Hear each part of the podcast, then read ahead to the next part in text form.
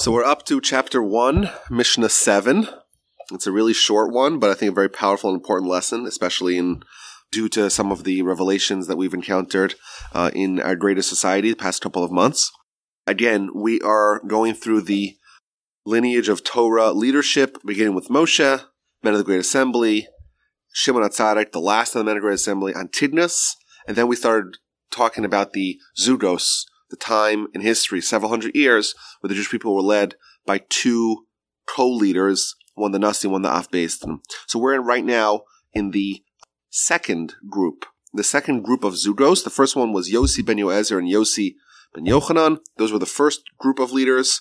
And then we have Yeshua ben Prachia, who we learned a lot about last week, and Nitai Ha'arbeli.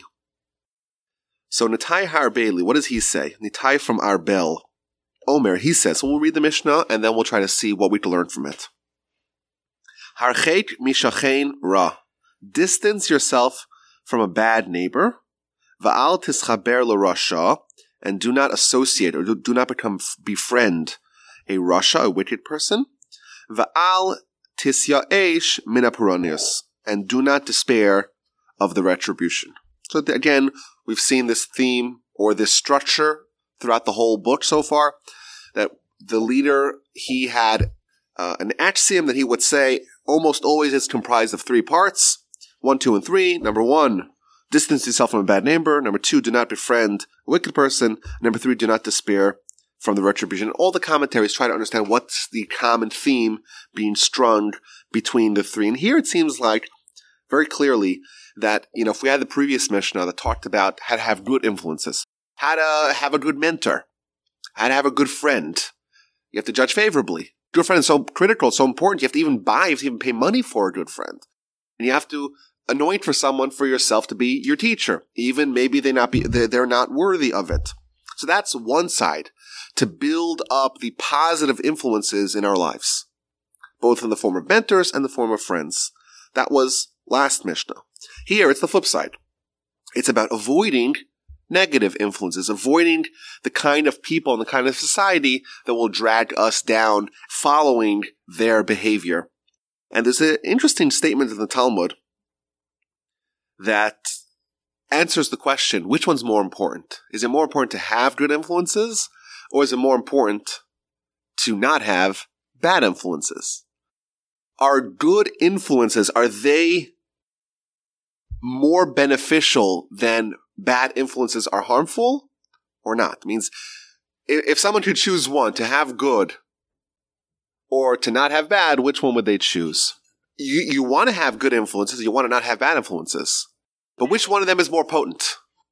I think you can hear arguments from both sides. You know, there's this famous axiom that I don't know where it comes from, but a little bit of light banishes a lot of the darkness, which seems to imply that a little bit of good influence is able to get rid of a lot of bad. That's a statement of um, apocryphal origins. But there's a statement of the Talmud is very powerful. It says, Tzadik me'atzmo verasha mechaviro. Which means a tzaddik is from himself, and a, a righteous person is from himself, and a rasha is from his friend. Which there's various interpretations of what this means, but it could potentially mean is that if someone becomes a tzaddik, if someone becomes righteous, they had to invest a lot of their own effort to get there. They can't rely on the society to bring them towards the promised land, so to speak. Whereas a Rasha, if someone becomes wicked, it's mechavirot from his friends. Because all you need to have is bad friends, and that's, you're probably, you know, likely are going to follow their ways. Which seems to imply that a harmful influence is more potent, more powerful in a negative sense than a good influence is in a positive sense. Two examples that I heard from great friends of mine are bad reviews in a restaurant. If there's one bad review in a restaurant, they may have five or ten good ones, but the but the bad one seems to hold more weight. And similarly with relationships, if you have some bad interaction with a couple, with with spouses, that's probably going to outweigh a lot of very positive relationships. There's an amazing letter that I saw uh, from the Chazon Ish where he writes he gives a scale to this. Suppose you have someone who's giving, trying to influence a group positively. And he, and he's giving them mussar, and he's giving them inspiration, and he's trying to, to, to, to inspire them towards becoming better people. And then you have one guy in the back who starts making funny faces. he's doing smirks, or he's like making uh, quick jabs at, at the speaker. So the statement goes, Leitzanas achas, one derision, dochem mea tochachos. That casts away a hundred reprimands. A reprimand maybe would help someone towards going the right path, but one de- derisive statement belittling the whole situation that negates a hundred. It means one negative influence from one person is able to outweigh a hundred positive influences for that same person. So that's the broad idea. The broad idea is that this, we don't necessarily think about this because in order to prevent bad influences, you have to start before you have those bad influences. And you have to make your decisions based upon who you're going to associate as a result of those decisions. Which is something we're not, we're not, we're not trained to do. And this is what the Mishnah is telling us. Before you have friends, before you have neighbors, choose who they are. So, for example, the Talmud tells us when someone selects a home, where are you going to live? So you want to look at the school and you want to look at the lot size and the layout, a lot of things. Says the Talmud, before you look at if it's a deer or not, if it's a nice home, check the neighbors. Because again, the Talmud's perspective is what is going to be most likely to contribute towards you having a positive spiritual result of any interaction.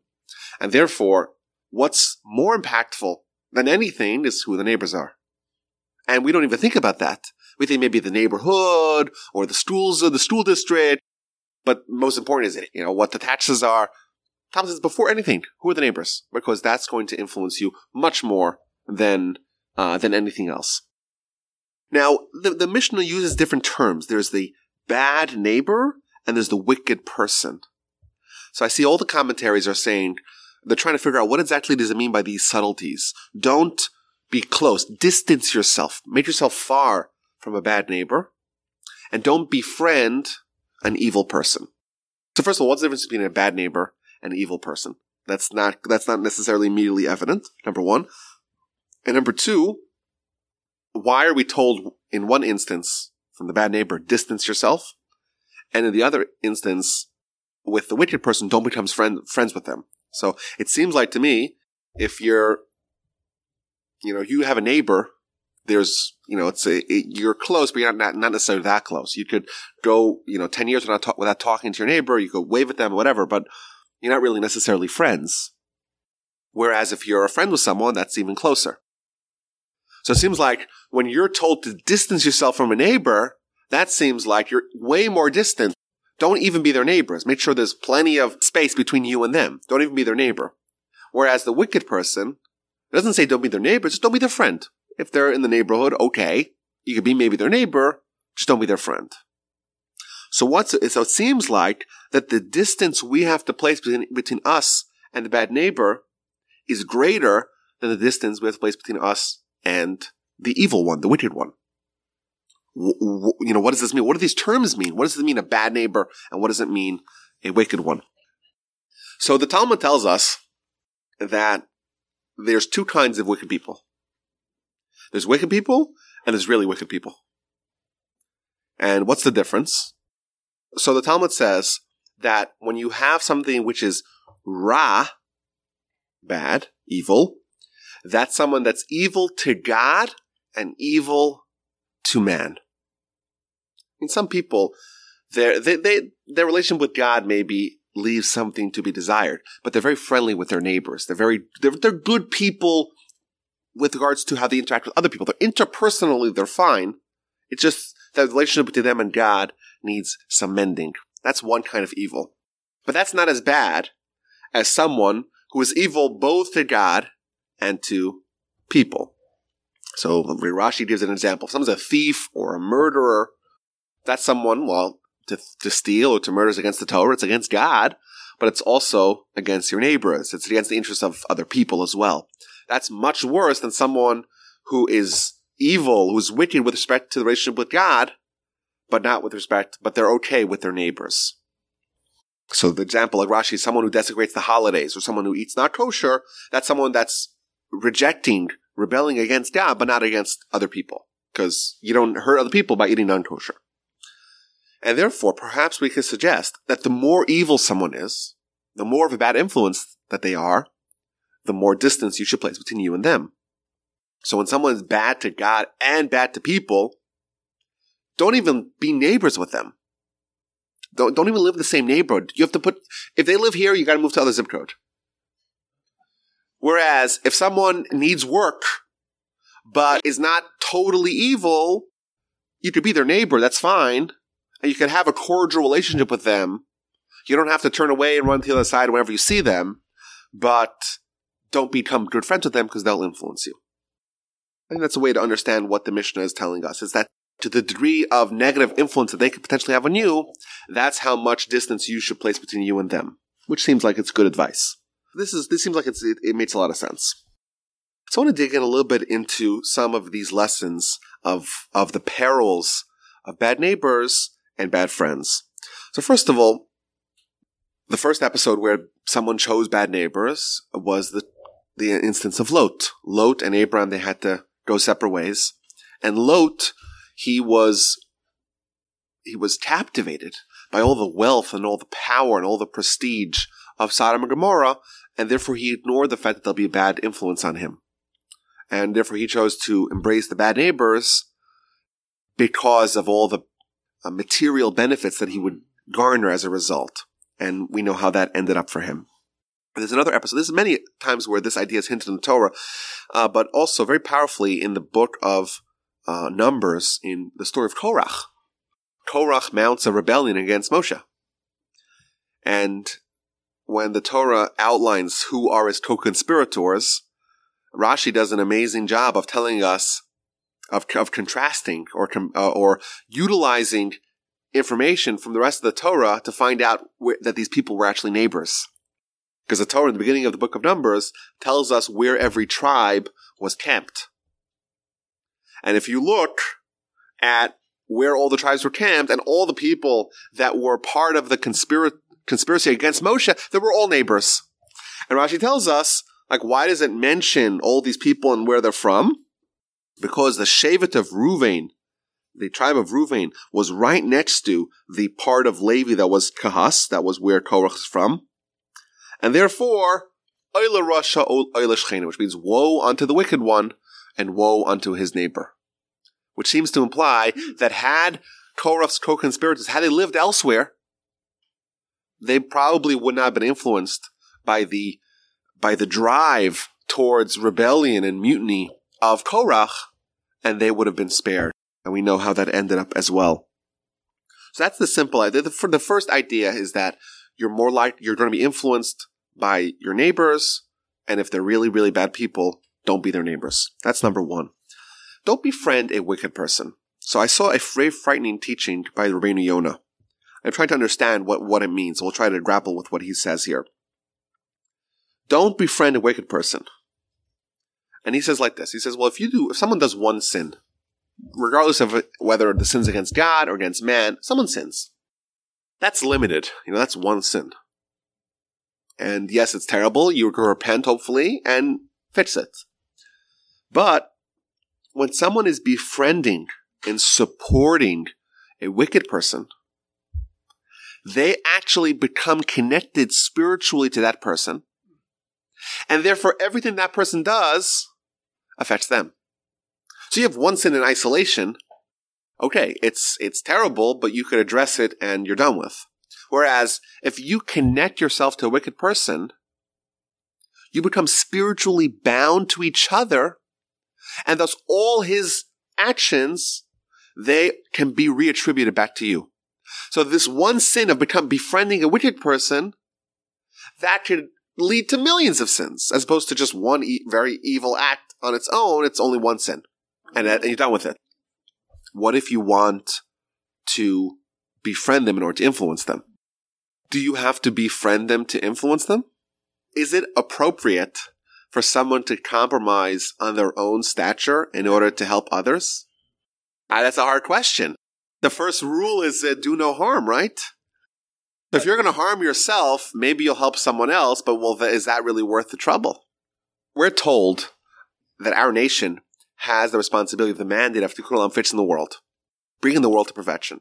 Now, if you look at all the instructions of the Torah, never does it say, go out to the idolaters and try to bring them back to monotheism. It doesn't say that anywhere in the Torah. Yet, we're tasked with this responsibility of changing the whole world. We're told we're going to be small number, and we're told to be insular. You look at the, there's many mitzvahs in the Torah that say, don't associate with, with idolaters. Have your own communities. Be insular. So it seems like to be in opposition. Well, let's look at history. If we could say, like, where is the world today versus where it was 2,000 years ago and trace me reasons why it changed. So I think it's undeniable that the, what we would call the ideals of Abraham are widely accepted today. Whereas 2000 years ago, they were a foreign concept limited to a very insular community. Now, at what point in these 2000 years were the Jews not insular? It's relatively re- recently. Maybe a couple hundred years. When the die was already cast that the ideals of Abraham are being permeated throughout the world. So, again, the the argument is that Abraham and Abraham's descendants are told you will be the beacon for the world. It doesn't say you should try to think about how you'll be most effective at being the beacon of the world. It says follow the instructions and then you'll be the beacon. And you, you, know what happened for the large part of history is that we did follow the instructions and we were, we are, we look back now in history, it's hard for us to see how all the points, all the dots connected, certainly during the time. But we know that the Jewish or the Judeo-Christian ideals, if you will, they have become the accepted norm in the vast majority of the world. Now, even Abraham himself, Abraham himself, he had two modes of influencing people. There was mode number one where he had his tent and he welcomed people into his tent. Again, he wasn't going out to them and being subject to their influence. He brought them to him and they were subject to his. That's number one. Number two, he would go and have very public debates, but very impersonal one, impersonal ones where he wasn't engaging with people. It wasn't like, wasn't befriending the wicked people. He was debating them and he was trouncing them with his logic. And that was done in a very public setting, not, a, not an intimate one. And that again does not conflict with uh, this Mishnah because he wasn't befriending them. So we see two ways of influencing others without necessarily being influenced. And we see a whole history of a nation and ideals that were so foreign from the uh, accepted conventional wisdom 2000 years ago, yet have become so pervasive in our world, despite the fact that we never went on any sort of organized, concerted mission to try to disseminate that. Now, we say that part of the reason why the Jewish people are always wandering from place to place is to spread our influences. But remember, we don't choose to go into exile. God is the one who puts the chess pieces uh, and maneuvers history to make sure that our influence will spread to every corner of the world. But that, nowhere in the Torah we, does it say you using your tiny brain comparatively should try to think about how you can influence the world. It says you will influence the world if you do X, Y, and Z and A, B, C, D, a lot of other things. Right? That's what it says. And for the large part of history, we've followed those instructions and we've attained those results. And how the instructions yield those outcomes, that's not our responsibility, that's God's. So let's get back to not befriending evil people. So I, I think that, you know, maybe today, in all the revelations that are going on with um, prominent uh, leaders in politics, and in culture and entertainment, it's been a, a trend the past couple of months of uh, people being exposed uh, for uh, really bankrupt uh, moral character. And I, I think that, you know, even the fact that we are exposed to all this news, I think it really has a negative effect. I'll give you an example. The verse in the end of Genesis, it talks about after Jacob dies, Jacob passes away and he asks beforehand, he asks Joseph to bury him in Israel. And he made some promise, made some swear. And afterwards, Jacob assembles all his sons and he gives them all blessings. And then he passes away. And they mourn him, and the Egyptians also mourn him. He was a hero, a great hero in broader society as well. And finally, Joseph goes to Pharaoh and asks, makes a formal request to Pharaoh that he be allowed to take Jacob back to the cave of the patriarchs, back to Israel for burial. And Jake and Pharaoh agrees, and the verse indicates why. Ka'asher hishbiacha. Go back to, he tells Joseph, go back to Israel and bury your father like he made you swear. So Rashi points out is that the only reason why Pharaoh allowed Joseph to bury his father in Israel was because he had made him swear that. Which seems to indicate that had Joseph not sworn to bury Jacob in Israel, Pharaoh would not have allowed this to happen. He would have forced him to bury him in Egypt. Now Rashi says why? Well, why does Pharaoh only allow if he makes him swear? So Rashi tells us that there was also another agreement, another oath that Joseph had made many years prior to Pharaoh. Because the rule was in Egypt that the Pharaoh had to be versed in all languages. And when Joseph was being nominated to be the viceroy of Egypt, he demonstrated his proficiency in all the languages of the world. And they were going through language after language, and finally they got to Hebrew. And Joseph, of course, could speak Hebrew, but Pharaoh could not, which technically by Egyptian law would invalidate Pharaoh as a legitimate king. And Joseph swore to Pharaoh that he won't reveal the fact that he is lacking in one of the languages of the world. He doesn't speak Hebrew. And therefore, says Rashi, that Pharaoh says, if I make you renege on your oath to your father, there may come a time that you'll renege on your oath to me. So some of the commentaries ask, wait a minute, is Joseph going to go and start bad mouthing his superior? He's going to start revealing because, oh, you made me break one oath, I'm going to break the other oath. No. The answer is that once Joseph gets accustomed, once he gets exposed to certain behavior, once an oath is not sacrosanct, it's very likely that that's going to erode the seriousness and severity that he previously placed in his oath, and will eventually come a time where he'll reveal the oath that he made um, to Pharaoh, uh, not to reveal the fact that uh, Pharaoh was not conversed in Hebrew which I think extends extends this idea more. When you're exposed to certain behavior, that filters in, and that actually affects you on on on a on a very intimate level that you're not even aware. Joseph, if he was just exposed to the idea of breaking oaths, that would already influence him to break further oaths, perhaps down the line. I had a, a Rebbe, a teacher, Rosh Yeshiva in Israel, that whenever he heard the church bells ringing, he would right away cover his ears. Says he doesn't want to be exposed to it. He feels like even just hearing this noise, he doesn't want to have any part of it. That's what they, he would always cover his ears because he doesn't want to be exposed to any sort of influence at all, even if it's the most. What's bells, right? It could be might as well be the bell that oh, that you ring by the doorbell, right? It might as well be that. It's the same noise, but no, you know, it comes from this place. He doesn't want to listen to it. He would cover his ears, which shows this this idea that we try to distance ourselves as much as possible from any bad influence, be it a bad neighbor, a bad friend, or even bad behavior or, or bad associations. Those all penetrate. And finally, the Mishnah ends, do not despair from the retribution. So Rashi gives us two different interpretations of what this means. So, according to one interpretation, it means don't despair that retribution will not come. You say, well, why should I be worried about all these bad influences? Everything's going for us. Everything's going for him, the bad influence. Why should I lock myself out of their world, their sphere? Which, which is a way of saying that people are not assured that the retribution will come. And therefore, why should I distance myself from the bad influence when it's only good for them. And it seems like there's a lots of good forecast in the future for them. And therefore, the verse tells us, don't despair, which means don't give up on the fact that retribution will come.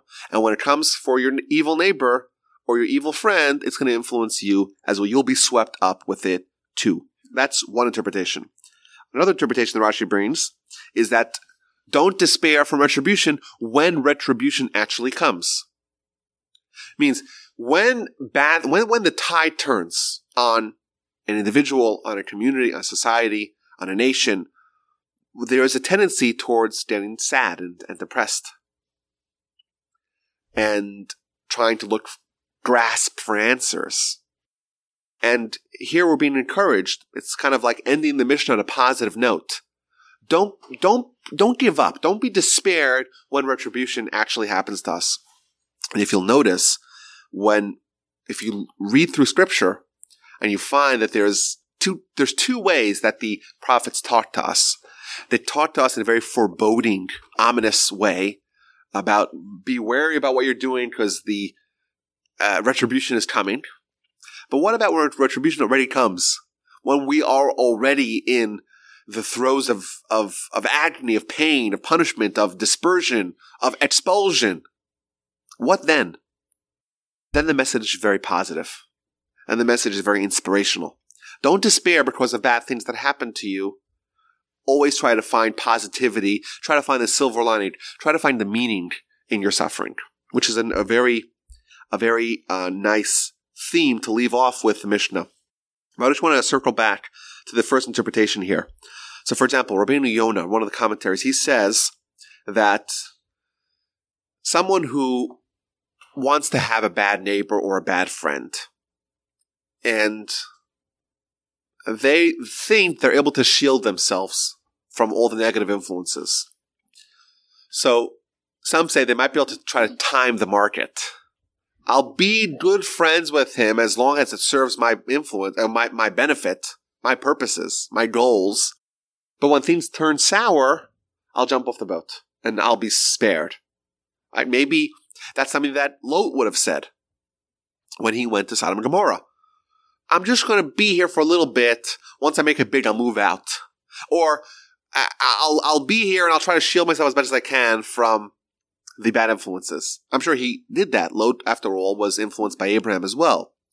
But we see what actually happened when the retribution came. It came very swiftly, and Lot wasn't really able to save himself or to save his whole world with him. He lost his wife, he lost some of his children, he lost all of his material possessions. And that's all a result of not avoiding bad influences. Now, there's an amazing Talmud that I want to read to you here which again highlights this point that we don't necessarily see punishment for wicked people. Right? That's not, that's not our job. Our job is to avoid the bad influences and to be aware that the retribution will come and don't despair if it doesn't come. So the Talmud tells us something very powerful. That, well, it says that, that Moshe, when he went up to heaven and he's looking over God's shoulder, so to speak, where God's writing the Torah. And God writes that the Almighty is erech apayim, slow to anger. Means when the Almighty gets angry, he doesn't exact retribution right away.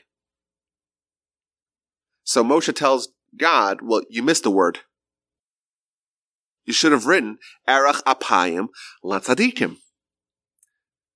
God is slow to anger for the tzaddikim. And God says, no, no, no, no. Erech Apayim, I'm slow to anger for everyone, even for Rishayim, even for wicked people. That's the way God, that's the, that's the way God treats us. And God tells him, you should see, you should be aware that there's going to come a time in the future in your history, in your story, where you're going to very much want me to be slow to anger for wicked people as well. Fine, that's where the narrative ends. And it fast forward to the story of the golden calf. Moshe goes down from heaven and he sees the people engaging in this uh, idolatry or seems like idolatry, very bad behavior. And God says, I'm destroying them. And Moshe says, wait a minute. Slow to anger. Remember that? And God tells him, but wait a minute, didn't you tell me that's only for tzaddikim? Moshe, you yourself said that should be only for tzaddikim. I'm going to listen to you. And Moshe responds to God, but didn't you say it's also for Rishaim? It's also for the wicked ones?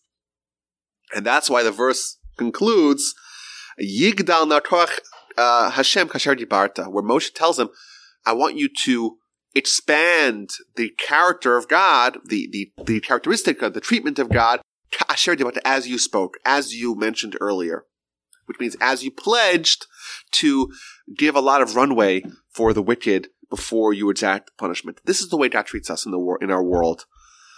We, you know, certainly our nation, we've gone through some tough times and we've had interactions with nations and individuals that have been decidedly negative.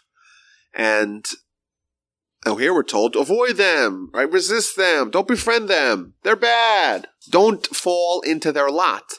But if you're living under the Roman Empire, Pax Romana, and the Romans are very brutal in their cruelty and their treatment of Jewish communities, and their very uh, painful and restrictive laws that they pass and decrees they pass against the Jewish people, and you're, you know, you're sitting in the middle of 400 years of Roman domination, the fact that Rome will fall and will be an afterthought once they're gone, that's not very helpful to you right now. What does it do for me right now? Yeah. And says to, says the Mishnah, don't despair. Don't despair. Yes, there's a lot of time between sin, so to speak, of the evil and when they get punished. And I would say, dare I say, if you were stuck in the Kovna ghetto in 1944, the fact that Nazi Germany is going to be destroyed within 18 months, it doesn't help you necessarily. You have a tendency to get despaired. And anytime throughout history, uh, the evil has a a relatively long shelf life. And we're told to dissociate from them, even if it means giving up, so to speak, being part of society to a certain degree. You know, would you advise someone to go, knowing what you know today, would you advise someone to pursue a career in Hollywood? That's a hard question to answer. But clearly our Mishnah will say, don't befriend those people. Cause you know what? It's very, it's a culture. It's a cultural problem, and you're if you're going to immerse yourself in that culture, you're going to be influenced invariably. But wait a minute, they control the levers of power and culture of, of our world.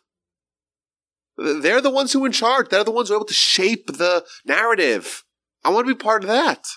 And they seem to be all powerful. Mishnah says, don't despair for the retribution. Yes, they may have, if, if there is a convention of, of evil in the world, they may be very powerful and may seem to be indestructible for the time being. Don't despair. Retribution will indeed come for them, and therefore it's better for you to avoid such uh, interactions. So to conclude, with uh, this week's Parsha in Vayishlach, uh, Jacob sends a message to Esau.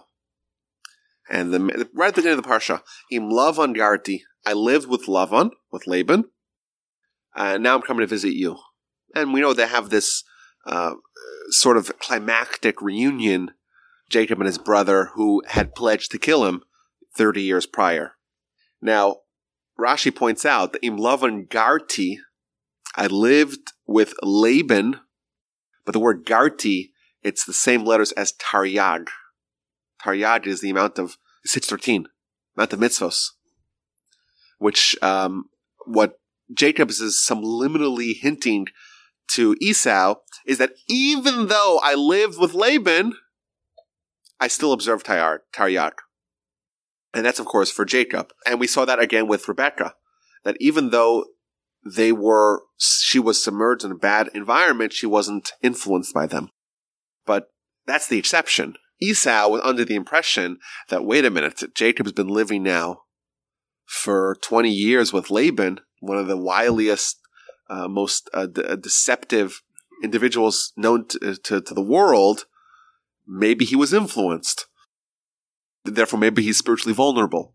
Comes along Jacob responds, No, I uh, I kept all of Taryag. You won't be able to one up me. Additionally, at the end of this week's parsha, after Jacob he meets with Esau and he survives that. Vayavo Yaakov Shalem. Yaakov, he came complete. He was safe.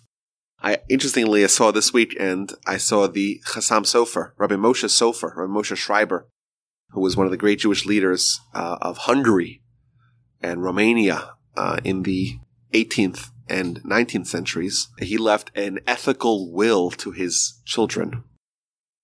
And I happened to have just read this yesterday, and it was interesting because it's really pertinent to what we're talking about. So the word Yaakov arrived shalem, complete. So he says Shalem is an acronym. Shalem is shem, lashon, and malbush.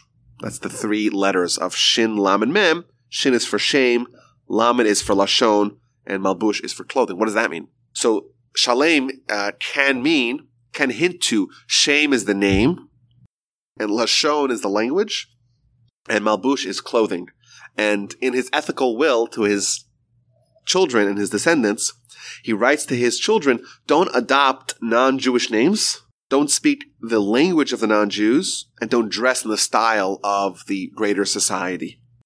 And that's, so to speak, like a certain cultural insulation of, of having certain safety measures to ensure that you won't become influenced by your neighbor. But again, it's, it's from, it's from the idea of Jacob that Jacob he is unique that despite the fact that he had all these interactions with Laban and Esau, he emerged unscathed.